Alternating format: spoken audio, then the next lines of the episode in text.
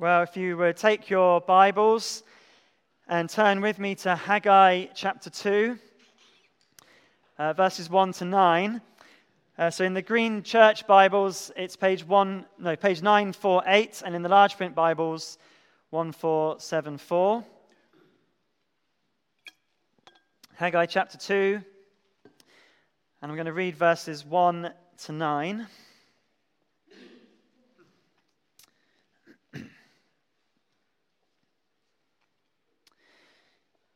In the second year of King Darius, on the 21st day of the seventh month, the word of the Lord came through the prophet Haggai.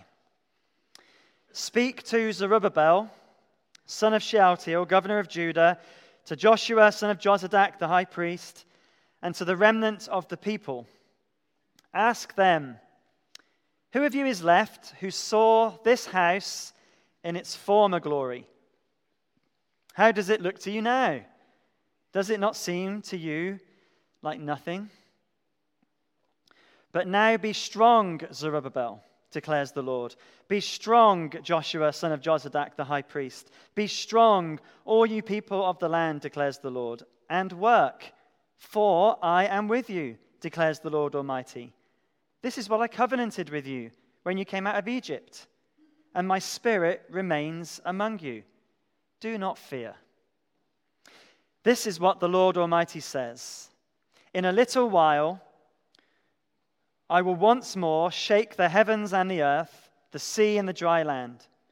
I will shake all nations, and what is desired by all nations will come, and I will fill this house with glory, says the Lord Almighty.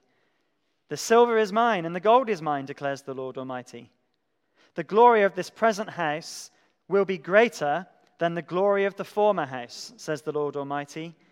And in this place I will grant peace, declares the Lord Almighty.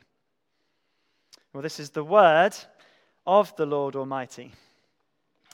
And it's a word which this morning uh, should really encourage us.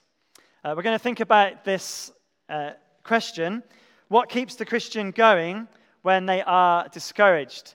Now, I am really excited uh, about this passage. It's, this is ama- amazing truths that we see here. And we are going to be encouraged this morning. So I hope you're ready uh, to be encouraged, because that is what we are going to be. Uh, if we can understand what God is saying, this is the best news ever, okay? But I'm going to start with uh, a story. Um, when uh, I was a teenager, uh, we never went on many family holidays, but we did go on one particular one, uh, camping uh, in France, and then we drove down to Switzerland on this camping trip. And we took our, our mountain bikes with us. And my stepdad, uh, who was in the Royal Marines, when he went on a, a walk or a bike ride, it was never just like a couple of miles around the block. It was always like an expedition, like a training exercise for the Marines, which meant usually it was only me and him that went. And there was one uh, day we, we got up at five in the morning, got our bikes, and he said, Today we are going to cycle up this mountain. And the mountain was, it, it was massive, and it was all stones and rocks going up. And I was looking at the path, looking at the distance, and I was thinking, there's no way that I'm going to be able to do this. He could do it, no problem. Royal Marines, no pain, you know, whatever, all that kind of stuff. But he was going to take me up this mountain. And it was horrible. Like, it was the, the, like, the worst thing ever trying to get up this mountain on my bike. It took us hours, like hours and hours to get up. But here's how I got to the top. There were two ways I managed to reach the top of this mountain. The first was my stepdad said to me, I'm not going to go too far ahead. I'll stay with you the whole time. And I've got heaps of sweets and snacks in my backpack. And so you can have all you can eat. And so as we were going up, we stopped every so often, um, me a lot. Um, sometimes, actually, he said he would always stop, but some of the time he just said, You're a wimp, come on, keep going. Uh, but, and he, or if you can reach me, you can have some Haribo, that kind of thing. Uh, but his presence with me going ahead of me, giving me what I needed, helped me to get up. But the other thing that really helped me was he said this when we get to the top, he said, There is a downhill, a road that is the best road you will ever go down. It was the biggest hill ever. You'll love it. And when we get to the bottom, I'll buy you lunch, which was a big deal because he would never buy me lunch. So, as I'm going up the mountain, I'm meeting Haribo. Um, I'm, I'm, I'm seeing him in front of me. I know we can do this. And we get to the top. And I tell you what, the downhill, it took us about four hours to get to the top. It took us 20 minutes to get down. Coasting down this hill. It was amazing. And we got to the bottom, and I had my lunch at the end. Now, why am I telling you this story? Because that little story illustrates perfectly exactly what Haggai 2 1 to 9 is saying. What it's saying is this As God's people, there are times when it's going to feel like a slog, just like trying to get up that mountain on my pedals. But there are two things which gets us to the end. Number one, the presence of God is with us, helping us always, because He's gone ahead of us, and He doesn't just leave us behind. He takes us with Him. Number two, the end is going to be amazing and well worth the climb. You see? If you don't understand anything else about Haggai 2 1 to 9, that's what I want you to go home with. And it's the most encouraging news that we can hear. Okay, so that's the outline that we're going to go through. Chapter 1 of Haggai's been like a challenge. It's been really hard in many ways uh, because it's been challenging us on not making excuses, on stepping up and serving God. Today, we are going to see why it's worth it, why it is worth doing the challenge that God sets us in chapter 1. So, the timestamp on the prophecies in verse 1, notice that. It is the second year of King Darius. It's the 21st day of the second month, so it's the 17th of October, 520 BC. It is 26 days, less than a month after the work had begun. It didn't take long for the people to start getting discouraged. Same with us, right? Doesn't take long for discouragement and disappointment to set in. The work wasn't progressing as fast as they wanted to. God's work never seems to progress as fast as we want it to, and so it can become discouraging. Now, this particular date might not be significant to anyone here, but it was to the people of Judah. So the 17th of October isn't significant to many of you. It might be someone's birthday, I don't know. But for them, it was like me saying to you the 11th of November or the 25th of December. Those dates mean something to us, don't they? Okay? Now, for these people, this date was important because, number one, it was the Feast of Ingathering, which was the climax of the Feast of Tabernacles. The ingathering was the harvest festival and the tabernacles celebrated a time when God led his people out of Egypt through the wilderness into the promised land, during which time they lived in tabernacles or tents. But these celebrations of the harvest and the tabernacles were sad at this time. The harvest reminded them of their lack of harvest. We saw that in Haggai 1. And the tabernacles should have been significant because God had just led them back from Babylon back to the promised land. But they were reminded, as they were under the yoke of the Persian Empire, of how unsettled they were, of how the land wasn't really their own.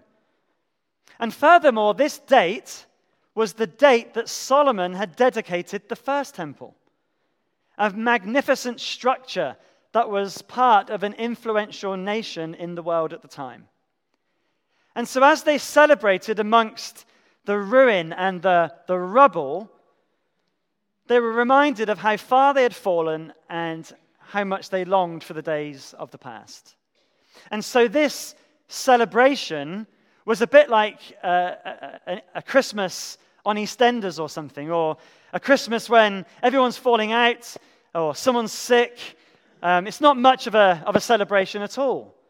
They're discouraged. They're upset, they're sad. And that really is the, the first point of the passage. Now, I said this was an encouraging sermon, it, it does get there.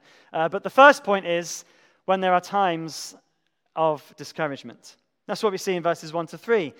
Because in the midst of that discouragement, God has a message for the people. So notice verse 2. Uh, again, God speaks to Zerubbabel, to Joshua, and to the remnant. We've looked at those uh, last time. The same group of people, uh, beginning with the leaders, impacting the whole population, the whole of God's people. And the message in verse 3 begins by highlighting their situation. He asks three questions. Do you notice them in verse 3? Number one, who of you is left who saw this house in its former glory? So it's referring to Solomon's temple before it was destroyed. Now, there wouldn't have been many left who had seen Solomon's temple. Uh, it was destroyed about 70 years ago. And so the people who saw it would be at the youngest, at their late 70s, early 80s. And so not many people were there who would have saw that. No doubt those people would have told stories of the old temple. Uh, the splendor of it was in living memory. No doubt they were pining for the old days. Um, it made me think, actually, in our, our church, there's a number of, of, football fans, and almost all of them support clubs that had former glory. I, I, I, went to watch Plymouth Argyle yesterday because that's where I'm from. Plymouth Argyle have never had glory, so I can't hark back to any days of former glory. But there are fans in this church of Aston Villa, of Liverpool, of Nottingham Forest, of Man United, of Chelsea, all of whom used to have glory. They've all won the European Cup. I went, with me and Dan went to watch Preston play Plymouth yesterday, and Preston have a thing on their, in their stadium about the Invincibles. They went for a season of never losing. It was in 1888 and 89. That's their glory. It's, it's, it's long gone, isn't it? But many fans go on and on about the glory, about the former glory, which can be discouraging for the current team when there isn't much hope of glory in the short term. And like those football fans that go on about the former glory, these older people in Judah were saying how much better the old days were.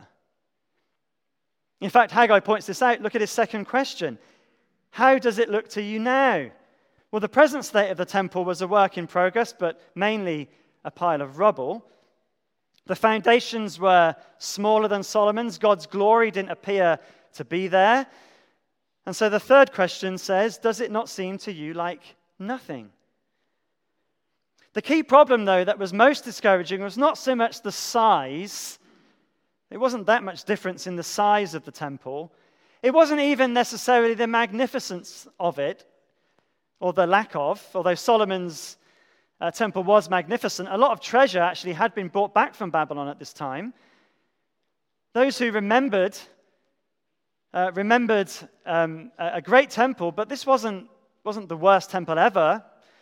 The biggest problem was that the old temple was at the center of a religious and political life of an independent nation. And now they lacked influence and they were under the yoke of a foreign power. It was discouraging. The glory days were long gone. There seemed to be no hope of them coming back. The project seemed to be pointless, a lot of work for seemingly little return, and this was a crisis moment, just 26 days in, when people were thinking, what's the point? Why are we serving in the kingdom of God? It just seems so pointless, it seems so pitiful.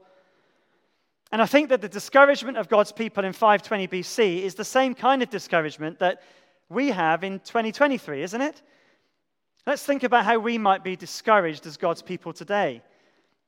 First of all, we live in a culture where Christianity once was influential. But now we feel like we're under the control of a foreign power, one who wants to believe that the biblical worldview is wrong, and nobody wants to listen to the gospel anymore. That can be discouraging. And people can think, well, the, the old days were better. It used to be really good in this country. And stories of the past and stories of church history, they can be helpful. And they are helpful and they are good, but they also can be used to be discouraging too when we can be told, well, the old days are so much better. There's no point in working now. You're never going to be as good. I had that once, Someone say that to me one time uh, when we were planning uh, many years ago at a holiday club. I had someone actually tell me, well, when we used to do it, it was so much better. You'll never have it as good as us. I mean, I went away dead encouraged. but I would encourage, encourage older Christians, especially, to be careful in this regard. Encourage us with stories of how God worked in the past. And we will be doing that in our 50th anniversary this year. But don't discourage by making it seem that the present work of the church is just rubbish and not any good. Do you see the difference? We need encouragement in every generation to keep going with what God can do in our generation, not to be told those days have gone. But discouragement can come through other sources as well. Uh, serving in the church can seem like slow work with not much progress. People can be uh, difficult to work with and appear or even be unappreciative of what we're doing. Sometimes the world can seem like a better option to go to. Why am I making all these sacrifices for Jesus? We, we, we look, at like, look like we're working on some pitiful enterprise, and the world seems like it's amazing. It's flashy and, and big and, and great. We think, well, why didn't we just do that instead? Often our, our battles against sin is just hard. Our circumstances can be really difficult due to health and finances or whatever, and we just want to give up. There are multiple reasons, aren't there, why we can be discouraged. And all of us feel those discouragements at times. And some even are here this morning. I know in a size of a congregation, uh, a congregation of this size, there will be people here today who are discouraged this morning. Maybe you are discouraged and finding it hard and wondering why am I carrying on. Well, here's the great thing to hear today Haggai gives us two encouragements to keep us going in our service in God's kingdom when we feel discouraged. The first encouragement is the second point of the passage. To keep going as a Christian servant, we must consider the promised presence. So in verse 4, we see, but now, that indicates a change of perspective. Turning our minds from the crisis from the discouragement in front of us, from pining for past glories, to encouraging us with the truth of God's word. So, first of all, Haggai says to the people, Be strong. Uh, to be strong is, to, is, is, a physical, mental, moral attitude that is able to do what's required and, and go for it. In the context, be strong here means follow God's word even though you're discouraged. Follow God's word even when it's hard. Keep going. Haggai, in fact, says, Be strong there three times. Do you notice that? To Joshua, to Zerubbabel, and all the people of the land. Uh, the people of the land probably refers to everyone in Judah those who returned from exile, those who stayed there uh, uh, during the exile. Basically, the whole community, everyone is told, Be strong. Secondly, they are told to use this strength at the end of verse 4 to work. Keep going in your service.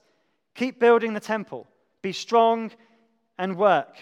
Now, the command to be strong and work would not actually be very encouraging if, it, if that was it. It's, it's a bit like um, just man up and get on with it.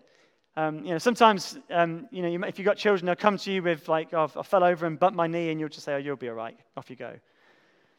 And sometimes they might genuinely have hurt themselves, and you're just not very helpful. If we just tell someone, if they're coming with discouragement, just be strong and work, that's not encouraging.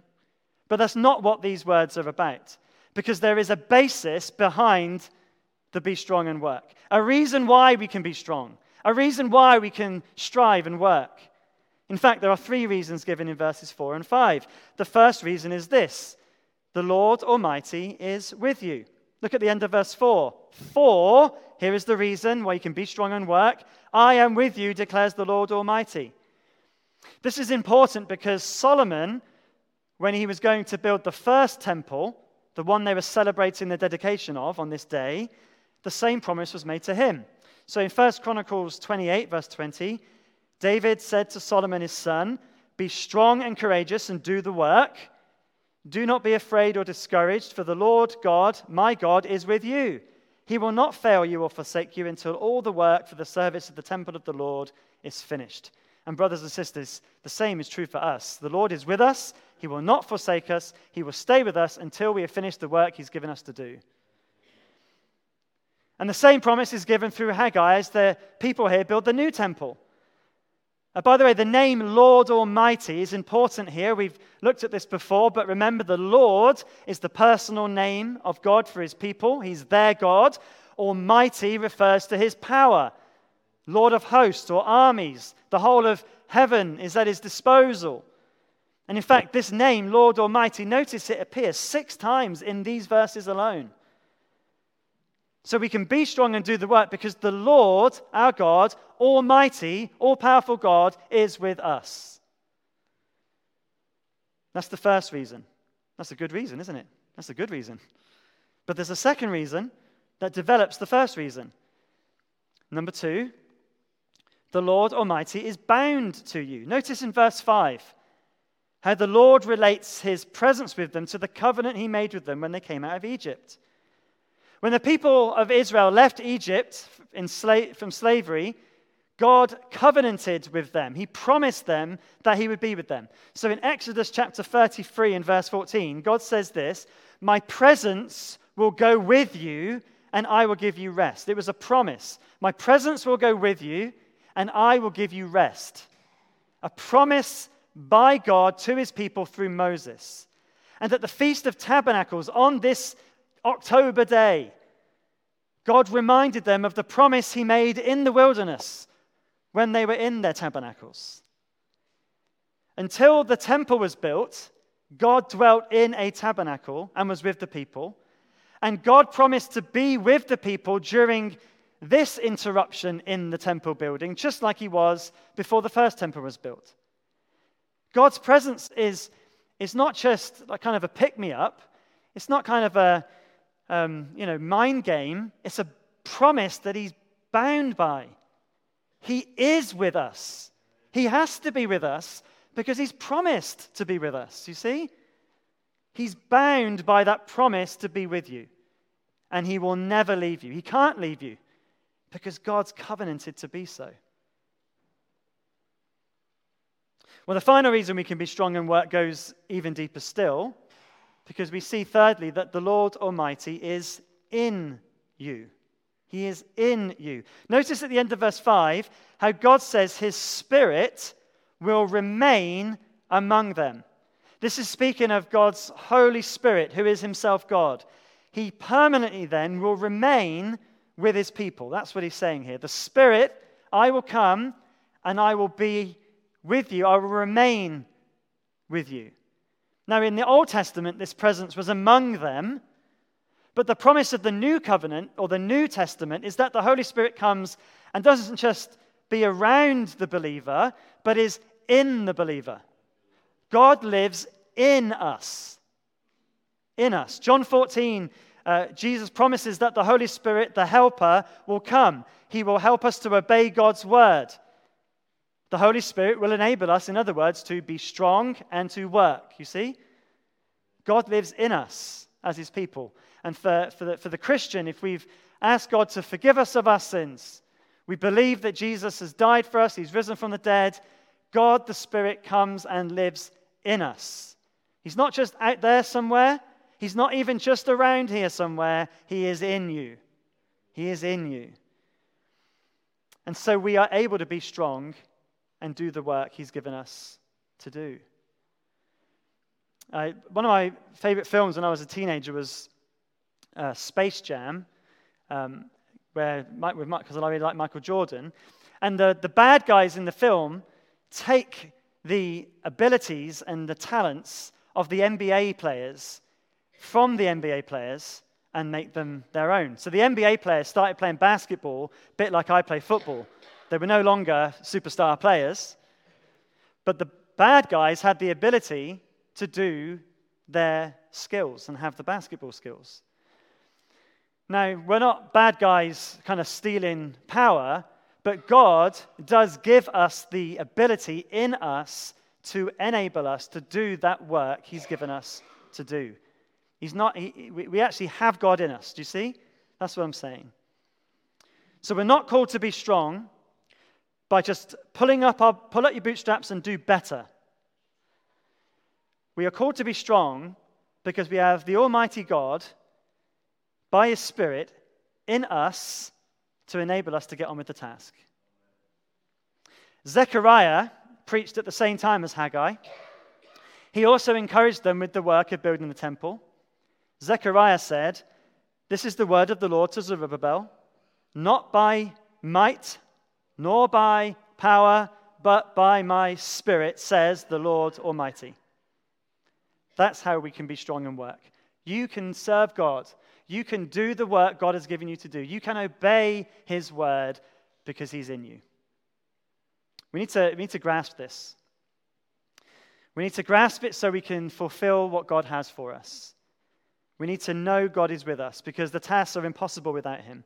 So you can tell others about Jesus. For those of us who are elders, we can, we can be elders. For those of you that are deacons, you can't be a deacon if you do not know that God is in you, but you can if He is. When you're fighting sin, you can fight sin. When you're parenting, it's hard, but you can do this because God is in you. When you're caring for relatives, He gives you the strength to do what you need to do. When you're serving in any area in the local church, whether you're, when, when you're at work and you're, you're, you're, you're leading or you're serving or whatever you're doing, you have the ability within you, by God's power, to do what you're called to do. He is with you. And so as we step out, He will help us. Now that's encouraging, isn't it? Isn't that encouraging? We can keep going because He's with us. But I could stop the sermon there and we could sing, and I'd be encouraged. But it gets even better because in verses 6 to 9, we, we see that whilst God is in us and He's helping us, it's also really good to know that what we're doing is worthwhile. So He's not in us to help us do something that's pointless, He's in us to help us do something that is glorious. And so in verses 6 to 9, we are called to consider the future glory. To consider the future glory. This is like the, the top of the mountain with the downhill and the lunch at the end, but infinitely better. So, verse 6 in a little while means soon or imminently. But at the same time, there's a period of waiting. And God says, I will once more, which means He's going to do something that He's done previously. What is He going to do? Well, let's read.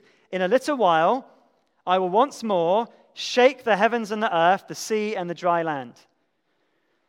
Now, shaking is the language of uh, theophany, that is, appearances of God. So, just two examples. Uh, in Exodus 19, listen to what happens on Mount Sinai when God showed up. It says, Mount Sinai was covered with smoke because the Lord descended on it in fire. The smoke billowed up from it like smoke from a furnace, and the whole mountain trembled violently. And then the Psalms, uh, a couple of examples there. Uh, the voice of the Lord shakes the desert. The Lord shakes the desert of Kadesh. The Lord reigns, let the nations tremble. He sits enthroned between the cherubim, let the earth shake. Basically, uh, in the Bible, when God shows up, things begin to shake. That's what happens when God turns up. And what we're reading here then is an intervention of God. The earth will shake, the cosmos, the heavens will shake. And in verse 7, he will shake the nations. So it's speaking both of the judgment of the nations and a, a, changing of the world order that affects all nations. But what it's saying is God is going to come. God is going to come, and when God comes, things shake. Now, what is the purpose of this shaking? What is the purpose of this divine intervention in the universe? Well, we're told in verse 7. Look at what it says. And what is desired by all nations will come, and I will fill this house with glory, says the Lord Almighty. Well, the question of this verse is this What is desired by all nations? Well, the answer in part actually is found in verse 8, because God speaks there of silver and gold being his. And so the desire spoken of is power shown through money and it's the language of political tribute. So, in these days where Haggai is written, uh, nations would show their power by receiving tribute from other countries. So, other nations would come and they would pay them to be nice to them, basically, is what would happen. And the, the tribute would be an acknowledgement that this power, who I'm giving tribute to, is the real power, is really in charge. It's an acknowledgement of sovereignty. And nations desire power. That's what's desired by nations. It's always been the way. The powerful nations of the world today, they don't demand tribute in the same way as here, but they do get tribute in various forms. The point God, though, that God is making, though, is, is this A time is coming when all nations will bring their tribute to God's house. All nations will recognize God is sovereign. All nations will know that God is king because he's going to shake the nations so they see it. He is the king over the nations, and he always has been, but a time is coming when they will be shaken and they will recognize him as king. Does that make sense? Well, in the future, when this happens, the temple will be filled with glory at the end of verse 7. Uh, glory in the temple can refer to splendor in terms of treasure within it, and I guess that's part of it. But really, the glory of the temple in the Old Testament has always been the presence of God. Uh, in the Old Temple, the glory of God's presence came down in the form of a cloud and rested in the holy place. And God's presence, he's saying then, will dwell with his people again. That's the glory, the presence of God. And God can do this because in verse 8 we read that He owns all the treasures of the world anyway. All that tribute that's being brought to those nations. Even today, you know, all the, the despots of this world that, fi- that shake their fist at God, they're only doing it because God, even because God allows it. God owns everything, God is sovereign. Nobody's king over Him. And one day everybody will see that. The earth is the Lord's and everything in it, the world and all who live in it. So, the question that we should probably be asking right now is this How is this promise in Haggai 2 fulfilled? And the, the, the answer is most exciting. Uh, what we're going to do is that we're going to have like a little, little aeroplane ride over, over some history. And so, strapping because it's a great ride. Okay, it's really good. Uh, so, the story of the Bible is basically the story of God's presence with his people. It began in the Garden of Eden, but our sin has separated us from God. And the rest of the story, really, of the Bible is how we can be put back in a relationship with God, Him dwelling with us as his, with his people. That's our greatest need, to be relationship with God, for Him to be present with us. Now, that happened in part with the tabernacle and the temple. God lived among His people, but this pointed to a greater and more glorious manifestation of his presence, a kind of back to Eden, but better. And so, what is being promised here is that greater glory, that greater presence, that Eden, but better, that is on the way. And initially, this promise from Haggai is fulfilled in part in the very short term.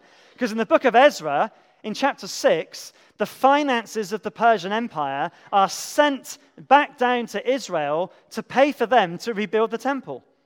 So the, the, the nations, in that sense, are sending treasure down. But later on in history, King Herod expanded the temple, making it bigger and, and more glorious in terms of splendor. But later on, over, over history, though, God shook nations with the rise and the fall of, of the Greeks and the Romans so that Jesus would come to the world at just the right time in God's plan when there was a common language and routes to communicate the gospel. Uh, it was that he made those kingdoms rise and those kingdoms fall so Jesus would come at just the right time. And when Jesus came, there was another shaking because at his birth, the cosmic order's upended because he's born of a virgin. Angels come and sing. Literally, the whole Roman world is shaken up when Caesar Augustus thinks that he is king and I'm going to count how many people I've got and show my greatness. But all the time, God is moving the whole Roman world so that Mary and Joseph get to Bethlehem at just the right time for Jesus to be born where God said he would be. The whole Roman Empire was shaken at Christmas time. And then when Jesus is born, the Magi Foreigners from distant lands come with what to Jesus? With treasures. They bring their treasures to Jesus because Jesus is the dwelling place of God. John chapter 1 verse 14 says that Jesus is God come flesh dwelling among us.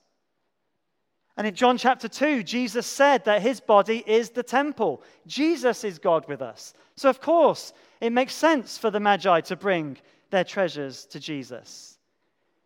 At his death and resurrection, the earth literally shook as he brings us back into a relationship with him so we can be present with him.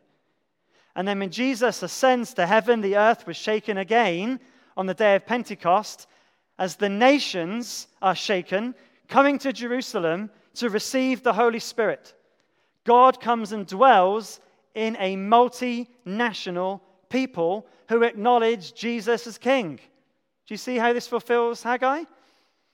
And in Acts, we're told that the world was turned upside down by the Holy Spirit of God working through the people who are strong and work by his power. Literally, people from all nations are recognizing God as king, a fulfillment of the tribute being brought to this temple. And really, that's where we are now. Uh, we're kind of, if, if, we're in if you think about the aeroplane ride, we're kind of in midair waiting to land. And God says, in a little while, you will. And the sun will end in a little while too. We will land it. Uh, but where we are now is in the period of church history where we are waiting for Jesus to return. One more time, God is going to shake the heavens and the earth. One more time, God is going to shake the nations. And the New Testament leaves us with a challenge from Haggai 2, because in Hebrews chapter 12, these words are quoted. Let me read you Hebrews 12. See to it that you do not refuse him who speaks. Speaking of the gospel. If they did not escape when they refused him who warned them on earth, how much less will we if we turn away from him who warns us from heaven? At that time, his voice shook the earth, but now he has promised, Once more, I will shake not only the earth, but also the heavens. The word once, words once more indicate the removing of what can be shaken, that is, created things, so that what cannot be shaken may remain. What he's saying is there is a shaking coming, the return of Jesus Christ. And the shaking is not good news for those that reject Jesus. For those that reject Jesus, there is judgment to come. For those that have trusted in Jesus, they are what remains when the earth and the heavens are shaken. And so if you're here this morning and you're not a Christian, I urge you to turn to Jesus Christ because that day is imminent. It is imminent. Jesus could return anytime and shake the heavens and the earth and the nations. But for those that trust in Jesus, here's the most encouraging news of all. Because when Jesus returns, there will be a, a new heavens and earth. And Revelation tells us that in this new heavens and earth, God's dwelling place is among the people. He will be with them and be their God. Not in a physical temple in Jerusalem or anywhere else, but the whole earth, the whole of the new creation, will be filled with God's glory, dwelling with his people who have put their faith in Jesus Christ. And then we read these words in Revelation 21. And again, notice Haggai in these words. This is speaking of the new creation that's awaiting us. The city does not need the sun or the moon to shine on it, for the glory of God gives it light, and the Lamb is its lamp. The nations will walk by its light, and the kings of the earth will bring their splendor into it. On no day will its gates ever be shut, for there will be no night there. The glory and honor of the nations will be brought into it. And what it's basically saying is this on that day, everybody will recognize that God is king. And everybody who has put their trust in Jesus will do so with immense joy. And we will walk in the light of God's glory, dwelling with us forever. How encouraging is that, right? And so that's what Haggai means in verse 9, which he said, where he says this The glory of this present house will be greater than the glory of the former house, says the Lord Almighty. So that heaven that's to come, like Solomon's temple was, was, was, was great, but nothing compared to this. This is the, the most glorious, uh, it's just, well, it's just the most glorious thing ever. God will be with his people. And in this place I will grant peace. Nations won't be warring anymore. We will just acknowledge Jesus as king and have peace with him and with one another forever. And so here's where I want to land this plane. The kingdom of God, when you're looking down on it from above, looks small and insignificant compared to the kingdoms of the world, doesn't it? And we can wonder, is it worth it? Now, don't do this on a plane, but if you just looked out the window and you saw ahead and you fixed your eyes on where the destination is, you can keep going because it's glorious. It is the greatest destination ever. We are headed to a new creation, which Paul says this about What no eye has seen, what no ear has heard, and what no human mind has conceived. The things God has prepared for those who love him. These are the things God has revealed to us by his Spirit. Now, if that does not encourage you, I, have got nothing else. That's the gospel, isn't it?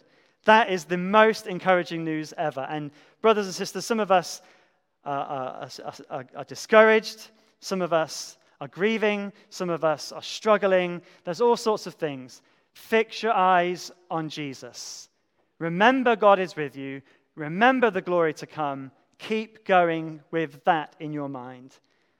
And those amazing promises will come to pass. So, what we're going to do is we're going to sing because these words make me want to sing. And we want to sing together. And the final two songs basically speak of uh, the two uh, encouragements that we read of. Uh, the first song is from Isaiah 43, where God speaks of how he is with us always. And then the second song is There is a higher throne, which causes us to fix our eyes on the glory that's to come, the higher throne that is beyond what this world could ever know. So let's stand and let's celebrate and consider the promised presence and the future glory that we have. So let's stand together and sing.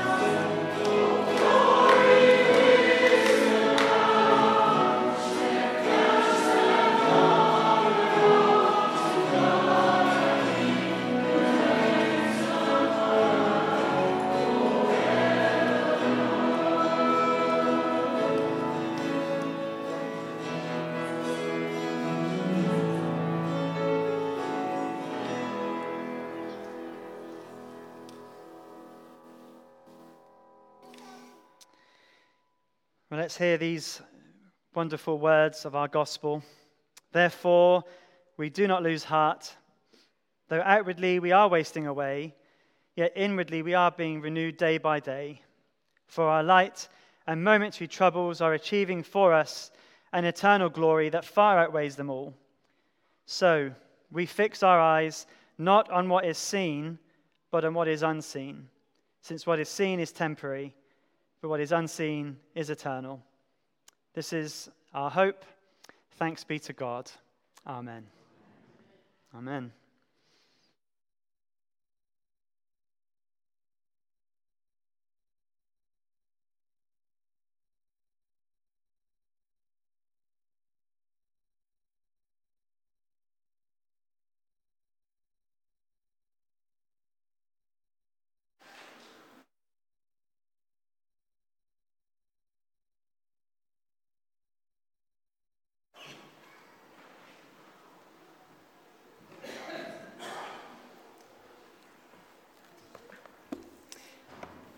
Thank you very much, Steve, for